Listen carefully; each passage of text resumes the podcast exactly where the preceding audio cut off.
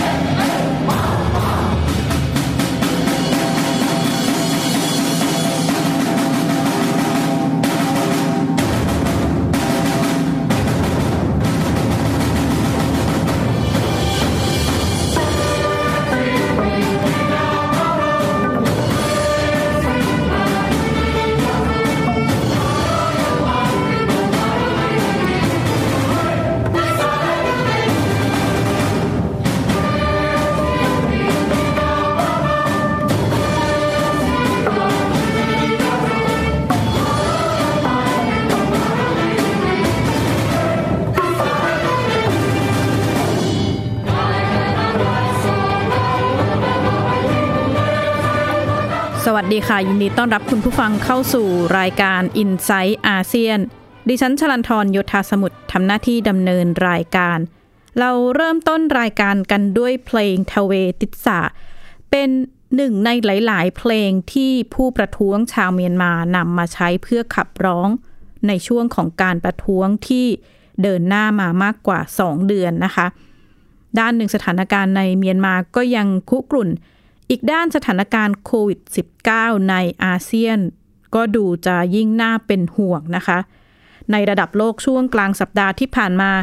เดนมาร์กเป็นชาติแรกที่ออกมาประกาศ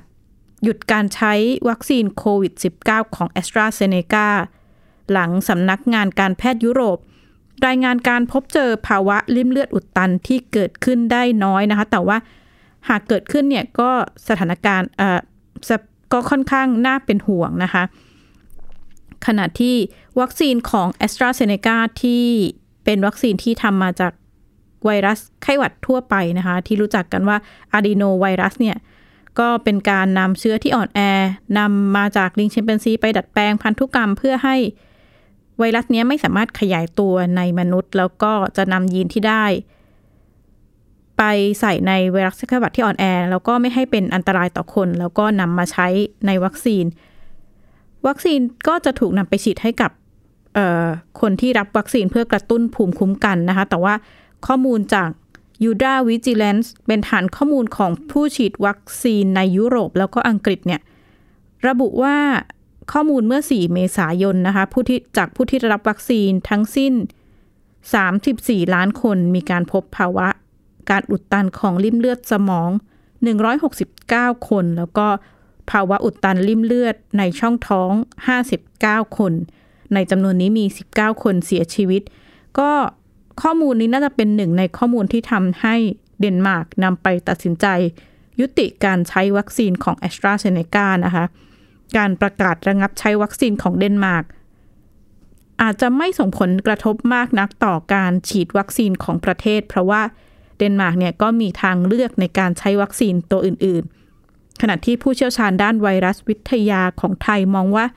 สำหรับประเทศที่ยังไม่ได้มีทางเลือกวัคซีนอื่น ๆ อย่างเดนมาร์กเนี่ยการกระจายวัคซีน การให้วัคซีนของ AstraZeneca จำเป็นอย่างยิ่งที่น่าจะต้องคำนึงถึงระบบป้องกันความเสี่ยงอย่างรัดกุม ติดตามจากรายงานค่ะ เดนมาร์ก ยับยั้งการใช้วัคซีนโควิด -19 ของ a s t r a z เซ e c a เมื่อ 11 มีนาคม ก่อนยุติการใช้วัคซีนดังกล่าว โดยให้เหตุผลว่าพบความเกี่ยวข้องกับการเกิดลิ่มเลือดอุดตัน ถึงแม้ความเสี่ยงที่เกิดขึ้นจะน้อย แต่เป็นผลข้างเคียงที่รุนแรง หัวหน้างานด้านสุขภาพของเดนมาร์กระบุว่าพบความเสี่ยงหนึ่งใน 40,000 คนของผู้รับวัคซีน ผู้แทนหน่วยงานด้านสุขภาพของเดนมาร์กระบุว่าสาเหตุที่เดนมาร์ก ตัดสินใจยกเลิกการใช้วัคซีนของแอสตราเซเนกาเพราะสามารถควบคุมการระบาดได้ดี และมีการฉีดวัคซีนเป็นวงกว้าง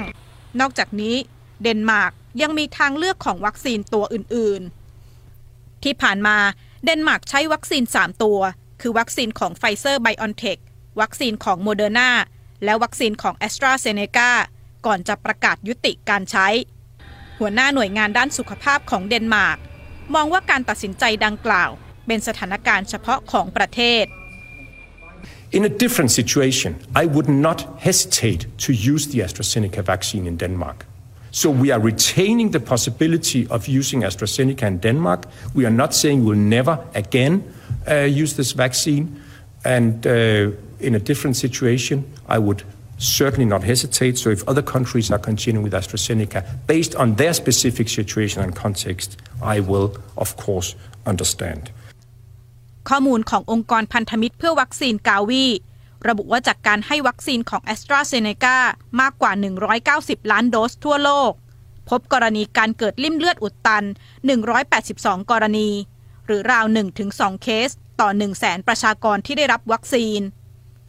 ประเทศในยุโรปหลายประเทศ ได้แก่สวีเดน ลัตเวีย เยอรมนี อิตาลี สเปน เดนมาร์ก นอร์เวย์ และเนเธอร์แลนด์ ประกาศยุติการใช้วัคซีนของ AstraZeneca จนกว่าจะมีข้อมูลด้านความปลอดภัยเพิ่มเติม ตามแผนวัคซีนโควิด -19 ไทยจะใช้วัคซีนของ AstraZeneca เป็นส่วนใหญ่ ผู้เชี่ยวชาญไวรัสวิทยามองความเสี่ยงที่อาจจะเกิดขึ้น คือต้องยอมรับนะครับว่าถ้าเกิดตัวเลขออกมาเป็นแบบนี้ แล้วสมมติว่าประเทศไทยมีการใช้วัคซีน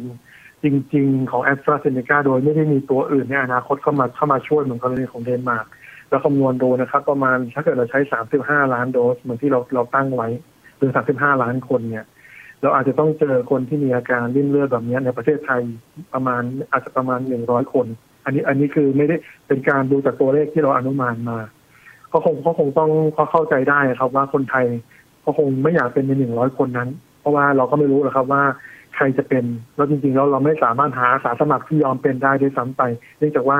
เรายังไม่รู้ความเสี่ยงเลยครับว่า ตัวอาการริ่มเลือดแบบนี้จะเกิดขึ้นได้ปริมาณเท่าไหร่แต่ถ้าเกิดดูตัวเลขแล้วเนี่ยก็เป็นแบบนั้น รายงานของออกซฟอร์ดล่าสุด ระบุว่าความเสี่ยงของการเกิดลิ่มเลือดอุดตันในผู้ป่วยโควิด -19 สูงกว่าการเกิดลิ่มเลือดอุดตันจากการรับวัคซีน 8-10 เท่า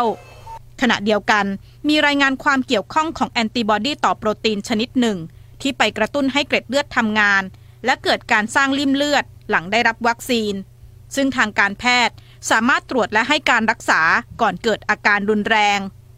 หากไทยเดินหน้าแผนกระจายวัคซีนโดยใช้ของ a s t r a z เซ e c a เป็นหลัก โดยไม่มีทางเลือกอื่นจำเป็นอย่างยิ่งที่ต้องมีมาตรการรองรับด้านความปลอดภัยให้กับผู้รับวัคซีน ถ้าเกิดไปต่างประเทศที่เขาใช้กันเนี่ย ก็มันจะเป็นสมมติที่อเมริกาที่เริ่มฉีดตามร้านร้านร้านขายยา หรือสถานที่ต่างๆ ที่ทำให้การ roll out หรือการฉีดวัคซีนของเขาเนี่ยได้ไวขึ้น เพราะว่ามันฉีดได้สะดวกนะครับ เพราะว่าปัญหาเรื่องของอาการรุนแรงของของการฉีดวัคซีนในตระกูลของ mRNA มันน้อย แต่กรณีของ a s t r a z เซ e c a เอง ถ้าเกิดเราจะมีการใช้วัคซีนตัวนี้แบบปริมาณเยอะๆในประเทศไทยจริงๆ ผมก็ยังคิดว่าต้องอยู่ในสถานพยาบาลที่มีแพทย์ ที่มีความเชี่ยวชาญในระดับหนึ่งที่สามารถที่จะบ่งบ่งชี้อาการได้ว่าอาการนี้มีความเสี่ยง เพราะว่าถ้าเกิดเราไปใช้ในสถานที่ที่ที่ไม่มีบุคลากรทางการแพทย์ที่เชี่ยวชาญนะครับ อาจจะเป็นความเสี่ยงที่สูงขึ้นว่า คนที่มีอาการรุนแรงแบบนั้น อาจจะทำให้ไม่สามารถที่จะตรวจพบทันได้ในทันเวลา การตัดสินใจยุติการใช้วัคซีนของ a s t r a z เซ e c a ในหลายประเทศของยุโรป เป็นการตัดสินใจบนฐานข้อมูลของยุโรป ภายใต้ข้อจำกัดที่ว่าการควบคุมการระบาดดีขึ้น มีทางเลือกอื่น หลังยุติการใช้วัคซีนของ a s t r a z เซ e c a รวมถึงการให้วัคซีนในกลุ่มเสี่ยงเป็นไปอย่างครอบคลุม หากไทยจะตัดสินใจต่อมาตรการวัคซีน การมีข้อมูลในบริบทของประเทศ มีความจำเป็นอย่างยิ่ง ต่อการประกอบการตัดสินใจ ขณะเดียวกันก็เกิดคำถามใหญ่นะคะว่า หลายๆ ประเทศในยุโรปที่ประกาศยับยั้ง หรือว่ายุติการใช้วัคซีนโควิด -19 ของ a s t r a z เซ e c a แล้ววัคซีนที่เหลือจะทำอย่างไร WHO ก็มีข้อเสนอว่า หากไม่ใช้ก็ควรจะส่งต่อให้กับประเทศที่ต้องการ ขณะนี้ก็ยังไม่ได้มีประเทศไหนในยุโรปตัดสินใจต่อสถานการณ์ดังกล่าวนะคะ ซึ่งเดนมาร์กก็มีความเป็นไปได้ว่าจะเก็บวัคซีนไว้แล้วก็ ใช้กับในกลุ่มประชากรที่ยินยอมที่จะฉีดวัคซีนของ a s t r a z เซ e c a หลายประเทศที่ใช้วัคซีนในกลุ่ม mRNA อย่างวัคซีนของไฟเซอร์หรือโมเดอร์นาเนี่ยก็จะเห็นว่าเขาสามารถขยายพื้นที่การฉีดวัคซีนไปตามพื้นที่ต่างๆ ที่ไม่ใช่สถานพยาบาล เช่น ฉีดวัคซีนในศูนย์การค้าที่อิสราเอล หรือว่าการฉีดวัคซีนในสถานที่ทำงานในร้านขายยาที่สหรัฐนะคะ เพราะว่าวัคซีนประเภทนี้นี่มีผลข้างเคียง ไม่รุนแรงเท่ากับ ของ AstraZeneca แล้วก็ดูจะเหมือนจะอันตรายน้อยกว่าในวัคซีนของ viral vector แต่ว่าก็มีข้อเสียนะคะก็คือวัคซีนของ mRNA เนี่ยก็จะสลายตัวได้ง่าย ต้องเก็บในอุณหภูมิที่ต่ำมาก แล้วก็อาการผลข้างเคียงหลังฉีด วัคซีนเนี่ยพบได้บ่อยกว่าวัคซีนที่มาจาก viral vector ก็จะมีอาการเช่นมีไข้ปวดเมื่อยต่างๆ ขณะที่ผลระยะยาวก็ยังคงต้องติดตามรอการศึกษาต่อไปนะคะ คุณพงศทัศน์สุขพงศ์ วิเคราะห์ถึงจุดแข็งจุดอ่อน ระหว่างวัคซีนประเภท mRNA กับวัคซีน viral vector ค่ะ ท่าทีของสหภาพยุโรปและเดนมาร์กยิ่งทำให้ประสิทธิภาพของวัคซีนที่ใช้เทคโนโลยี viral vector กำลังถูกตั้งคำถามมากขึ้นนะครับ หลังจากที่สหภาพยุโรปก็ดูเหมือนจะเบนเข็มไปให้ความสำคัญกับวัคซีนที่ใช้เทคโนโลยี mRNA ของไฟเซอร์และโมเดอร์นามากขึ้นด้วย ความเคลื่อนไหวที่เกิดขึ้นทำให้ชวนตั้งคำถามตามมาครับว่าวัคซีนทั้ง 2 ชนิดนี้ มีความแตกต่างกันอย่างไร ผมนำภาพนี้มาเปรียบเทียบให้คุณผู้ชมได้เห็นกันเลยนะครับเมื่อวานนี้ผมอธิบายเรื่องของ viral vector ไปแล้ว ย้ำกันอีกสักรอบหนึ่งครับว่าวัคซีนแอสตราเซเนกาและวัคซีนจอห์นสันแอนด์จอห์นสันเนี่ยเป็นวัคซีนชนิด viral vector เหมือนกันนะครับถ้าดูภาพด้านบนก่อน วัคซีนชนิดนี้จะใช้เชื้อไวรัสพาหะ สีเขียวเนี่ยแหละครับเป็นตัวนำเอาสารพันธุกรรม จากโปรตีนหนามของโควิด -19 สีม่วงเนี่ยเข้ามาสู่ร่างกายของเรา ส่วนวัคซีน mRNA เนี่ยศึกษากันมานานนะครับเพิ่งจะมาเป็นรูปเป็นร่างในการพัฒนาวัคซีนต้านโควิด -19 สิ่งที่น่าสังเกตก็คือเจ้า mRNA เนี่ยสลายตัวได้ง่ายครับ เพราะฉะนั้นต้องใช้อนุภาคนาโนไขมัน ผมเรียกง่าย ๆ ว่าถุงไขมันนะครับที่เป็นสีม่วงตรงนี้ มาหุ้มเพื่อให้ mRNA ปลอดภัย จนกว่าจะฉีดเข้ามาในร่างกายของเรา และถุงไขมันเนี่ยแหละครับ ถือว่าเป็นนวัตกรรมเฉพาะตัวของผู้พัฒนาวัคซีนแต่ละเจ้านะครับทำให้มีความคงทนไม่เท่ากันด้วย เมื่อฉีดวัคซีนเข้ามาในร่างกายแล้ว เซลล์ก็จะผลิตโปรตีนหนามจำนวนมากขึ้นมา และโปรตีนหนามนี้จะไปกระตุ้นให้ร่างกายสร้างภูมิคุ้มกันต่อโควิด -19 ด้วยครับ ทคโนโลยีการผลิตวัคซีนที่แตกต่างกัน ก็ทำให้วัคซีนทั้ง 2 ชนิดมีจุดแข็งจุดอ่อนที่แตกต่างกันไปด้วยนะครับเริ่มต้นที่ mRNA กันก่อน จุดแข็งของเขาก็คือการพัฒนาทำได้ง่าย แล้วก็รวดเร็วครับ นอกจากนี้ยังกระตุ้นให้เกิดภูมิคุ้มกันได้สูงด้วยนะครับแต่ว่าปัญหาก็คือถุงไขมันสำหรับหุ้ม mRNA เนี่ยใช้ต้นทุนในการผลิตสูงมากนะครับ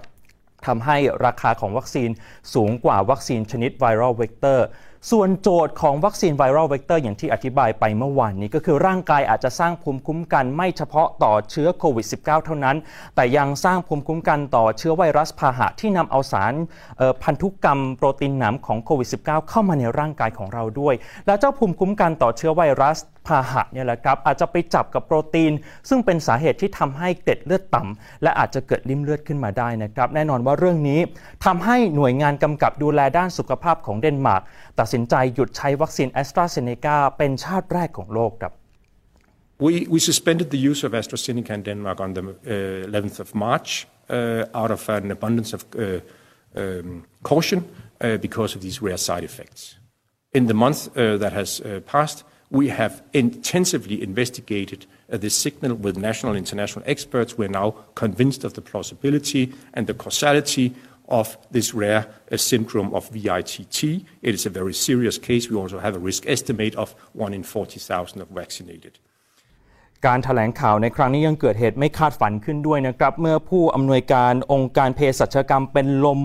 หมดสติล้มลงกระทันหันครับก่อนที่เจ้าหน้าที่จะช่วยกันนำตัวส่งโรงพยาบาล ตอนนี้มีรายงานว่าอาการของเธอปลอดภัยแล้วนะครับ เดนมาร์กเนี่ยสามารถยุติการฉีดวัคซีนแอสตราเซเนกาจำนวน 2 ล้านกว่าโดสได้ทันที เพราะอะไร เพราะว่าเขามีวัคซีนอีก 2 ตัวรองรับอยู่ก็คือไฟเซอร์แล้วก็โมเดอร์นานะครับ แต่เหตุการณ์ที่เกิดขึ้นก็คงทำให้เราต้องหันมาพิจารณาถึงเรื่องของวัคซีนทางเลือกกันมากขึ้น เพื่อลดความเสี่ยงจากผลข้างเคียงที่อาจจะเกิดขึ้นแม้ว่าโอกาสที่จะเกิดขึ้นน้อยก็ตามนะครับสำหรับเงื่อนไขของไทยในเวลานี้มีวัคซีนให้เลือก 2 ตัว ก็คือซีโนแวคแล้วก็แอสตราเซเนกาจะไประงับการใช้แอสตราเซเนกาเลย ก็อาจจะทำให้การฉีดวัคซีนล่าช้าไปได้ครับ เรื่องนี้ผู้เชี่ยวชาญด้านไวรัสวิทยาก็มีข้อเสนอให้รัฐเนี่ยเร่งทำชุดตรวจเพื่อป้องกันอาการที่เกิดจากริ่มเลือดอุดตันนะครับ นอกจากนี้อาจจะต้องใช้วิธีการประชาสัมพันธ์ควบคู่ไปด้วย ดูอย่างสหรัฐเขามีการประชาสัมพันธ์เลยนะครับ ว่าถ้ามีอาการ 1 2 3 4เนี่ยหลังจากฉีดวัคซีนจอห์นสันแอนด์จอห์นสันไปแล้วก็ให้รีบกลับมาพบแพทย์นะครับ ขณะนี้สถานการณ์การระบาดโควิด -19 ในภูมิภาคอาเซียนก็ค่อนข้างน่าเป็นห่วงนะคะ ไม่เฉพาะในไทยหลายประเทศอย่างกัมพูชาหรือว่าฟิลิปปินส์ที่การให้วัคซีนเนี่ยยังไม่ครอบคลุมประชากรในวงกว้าง ก็กลับมาพบการระบาดอีกครั้ง แล้วก็การติดเชื้อครั้งนี้ ดูเหมือนจะรวดเร็ว แล้วก็กินวงกว้างกว่าครั้งที่ผ่านๆมานะคะ ฟิลิปปินส์พบการติดเชื้อเพิ่มขึ้นของผู้ติดเชื้อโควิด -19 เนี่ยมากที่สุดตั้งแต่ มีการระบาดของโควิด -19 ขณะที่กัมพูชาก็เข้าสู่การล็อกดาวน์กรุงพนมเปญอย่างต่อเนื่องนะคะ ผู้นำทั้งสองประเทศออกมาแสดงความกังวลว่า สถานการณ์เช่นนี้ยอดผู้เสียชีวิตอาจจะเพิ่มขึ้นอย่างมาก ยอดผู้ติดเชื้อโควิด -19 ในฟิลิปปินส์ก็เพิ่มขึ้นต่อเนื่องมาตั้งแต่ช่วงกลางเดือนกุมภาพันธ์นะคะ มีผู้ติดเชื้อรายวันเนี่ยตอนนี้ก็สูงกว่า 10,000 รายต่อวัน ประธานาธิบดีโรดริโกดูแตร์เตก็ออกมายอมรับว่าสถานการณ์การระบาดโควิด -19 ในฟิลิปปินส์ก็จะแย่ลง แล้วก็ยังไม่รู้ว่าเมื่อไหร่ วัคซีนจะเพียงพอจะมีการนำจะมีวัคซีนที่นำเข้าเพียงพอสำหรับประชาชน ขณะที่ทั้งกัมพูชาแล้วก็ฟิลิปปินส์เนี่ยเผชิญ สถานการณ์ที่คล้ายๆ กันคือปัญหาผู้ป่วยล้นโรงพยาบาลนะคะ ในฟิลิปปินส์หลายโรงพยาบาลออกมา แขวนป้ายว่า โรงพยาบาลเนี่ยเต็มขีดจำกัดในการรับผู้ป่วยโควิด -19 แล้ว แล้วก็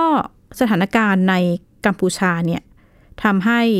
นายกรัฐมนตรีฮุนเซนก็ออกมาประกาศเตือนประชาชนเลยนะคะว่า อยู่ระหว่างความเป็นความตายหากไม่ร่วมมือกันเนี่ยทุกคนในกัมพูชาอาจจะก้าวไปสู่ความตายที่แท้จริง อีกด้านการประชุมสุดยอดผู้นำอาเซียน โดยเฉพาะในเรื่องของเมียนมาก็จะมีขึ้นในวันที่ 24 เมษายนนี้นะคะที่อินโดนีเซีย นี่ก็จะเป็นการพบกันของผู้นำประเทศอาเซียน พบกันต่อหน้าครั้งแรกในในในรอบปีนะคะ ตั้งแต่รัฐประหารที่เมียนมาขณะนี้ก็มีผู้ถูกสังหารไปแล้วไม่ต่ำกว่า 700 คน ถูกจับกุมมากกว่า 3,000 คน แล้วก็เมื่อกลางสัปดาห์ที่ผ่านมามิเชลบาชเลตข้าหลวงใหญ่สิทธิมนุษยชนแห่งสหประชาชาติ ออกแถลงการนะคะ แสดงความกังวลว่า สถานการณ์ในเมียนมาที่เกิดขึ้นเนี่ยมีแนวโน้มบานปลายไปสู่ความขัดแย้งแบบซีเรีย แล้วก็ออกมาเรียกร้องให้ชาติสมาชิกต่างๆ ให้กลับมาให้ความสนใจแล้วก็มีท่าทีต่อเรื่องนี้อย่างจริงจัง ดิฉันได้พูดคุยกับผู้เชี่ยวชาญด้านการเมือง ตะวันออกกลาง ผู้ช่วยศาสตราจารย์ ดรมาโนตอารีนะคะ อาจารย์ภาควิชารัฐศาสตร์ มหาวิทยาลัยศรีนครินทร์วิโรธ มองสถานการณ์ในเมียนมาเปรียบเทียบกับสถานการณ์ในซีเรียค่ะ กรณีของเมียนมาเนี่ยนะฮะที่ข้าหลวงใหญ่สหประชาชาติเรื่องสิทธิมนุษยชนเนี่ยได้ได้ออกมาเตือนนะครับ ว่าอาจจะเดินหน้านะครับ เข้าสู่วิกฤตคล้ายกับประเทศซีเรียเนี่ยนะผมผมมองเป็นเป็นสองมิติด้วยกันนะครับ คือถ้ามองในแง่ของความรุนแรงนะฮะ พฤติกรรมของความรุนแรง หรือว่าการปราบปรามประชาชนผู้เห็นต่างนะฮะการใช้กำลังโจมตีทางอากาศเนี่ยนะครับอันเนี้ยผมคิดว่ามันมันมันมันใกล้เคียงกับสถานการณ์ที่เกิดขึ้นในซีเรียแล้วแหละนะครับแต่ว่าถ้าเรามองในแง่ของความขัดแย้งนะครับลักษณะและรูปแบบของของความขัดแย้งเนี่ยผมคิดว่าในกรณีของซีเรียเนี่ยมันค่อนข้างที่จะซับซ้อนมากนะครับ แล้วก็มันก็มีมหาอำนาจในระดับภูมิภาคเนี่ยเข้ามาผสมรวงผสมลงด้วยทำให้สถานการณ์มันบานปลายไปใหญ่โตนะครับ นอกเหนือไปจากมหาอำนาจในภูมิภาคแล้วเนี่ยนะครับมันยังมีมหาอำนาจโลกอย่างเช่นสหรัฐอเมริกาและรัสเซียเนี่ยเข้ามาทำความตัวแทนกันด้วยนะครับ เพราะฉะนั้นถ้ามองในแง่ของความรุนแรงเนี่ยนะผมคิดว่า มันร้ายแรงนะครับ แล้วมันก็ก็ใกล้เคียงกับซีเรียนะครับ เพียงแต่ว่าจำนวนของผู้เสียหายหรือว่าความสูญเสียเนี่ยนะฮะมันอาจจะยังไม่เท่ากับกรณีของซีเรียนะครับ เพราะว่ากรณีของซีเรียเนี่ยมันมันเหตุการณ์มันเกิดขึ้นแล้วก็ดำเนินมาเป็นระยะเวลากว่า 10 ปีแล้วนะครับ แต่ว่าของพม่าก็ถือว่าร้ายแรงและน่าเป็นห่วงครับ ผู้เชี่ยวชาญก็ประเมินว่าสถานการณ์ในซีเรียมันมีความซับซ้อนมากกว่าในเมียนมานะคะจากสงครามกลางเมือง ก้าวไปสู่สงครามตัวแทนในภูมิภาค ความขัดแย้งทางศาสนาไปจนถึง สงครามตัวแทนของประเทศมหาอำนาจที่เข้าไปในพื้นที่ในช่วงเวลา การพัฒนา 10 ปีที่ผ่านมานะคะมีผู้คนราว7 0 0 0 0คนเสียชีวิตหรือว่าสูญหาย แล้วก็คนครึ่งประเทศเนี่ยกลายเป็นคนไร้ที่อยู่เป็นผู้พลัดถิ่นนะคะ แม้สถานการณ์ในเมียนมา จะอาจจะยังไม่กล้าวไปถึงวิกฤตซีเรีย แต่ว่าก็มีความน่ากังวลเป็นอย่างมาก ดิฉันก็ได้พูดคุยกับผู้ช่วยศาสตราจารย์ดรมานุษอารี มองถึงประเด็นที่น่าสนใจของการเปลี่ยนผ่านสถานการณ์ อาจารย์ก็แสดงความเป็นห่วงว่าการที่ทหารเริ่มออกมาใช้อาวุธทางสงคราม หรือการใช้เครื่องบินทิ้งระเบิดเนี่ยก็เป็นการส่งสัญญาณความรุนแรงที่ปะทุขึ้นอย่างต่อเนื่อง แต่ขณะเดียวกัน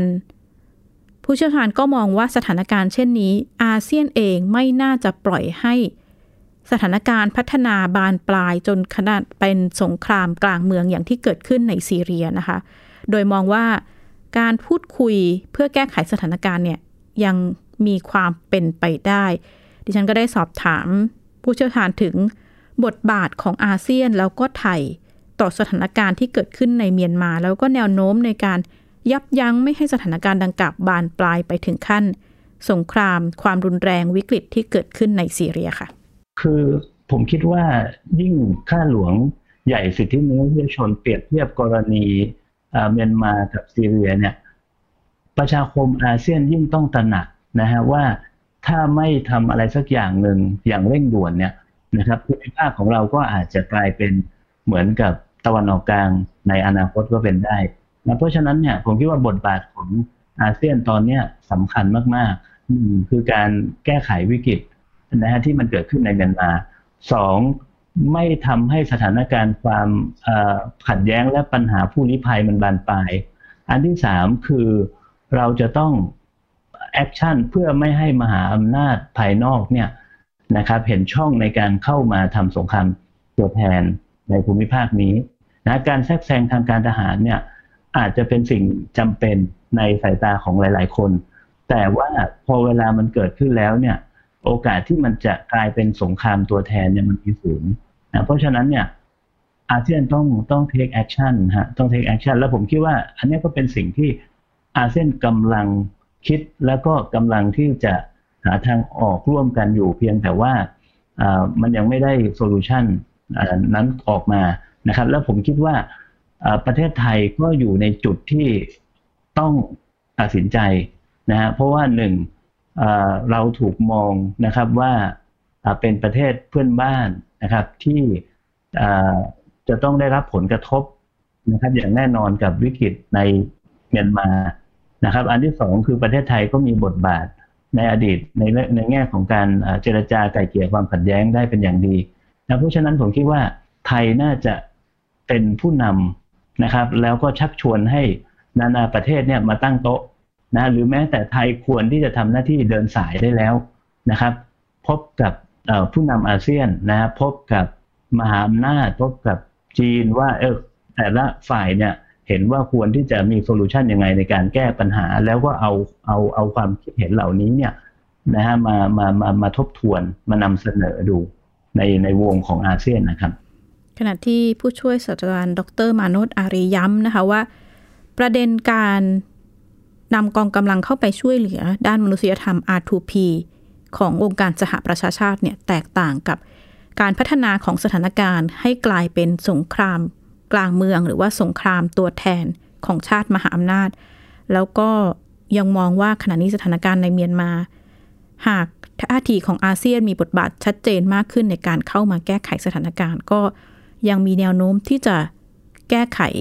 ความรุนแรงที่เกิดขึ้นได้นะคะ และนี่คือทั้งหมดของ i n s i ซต์อาเซียนสัปดาห์นี้ ดิฉันชลันทรโยธาสมุทรขอลาคุณผู้ฟังไปก่อน และพบกันใหม่สัปดาห์หน้า สวัสดีค่ะ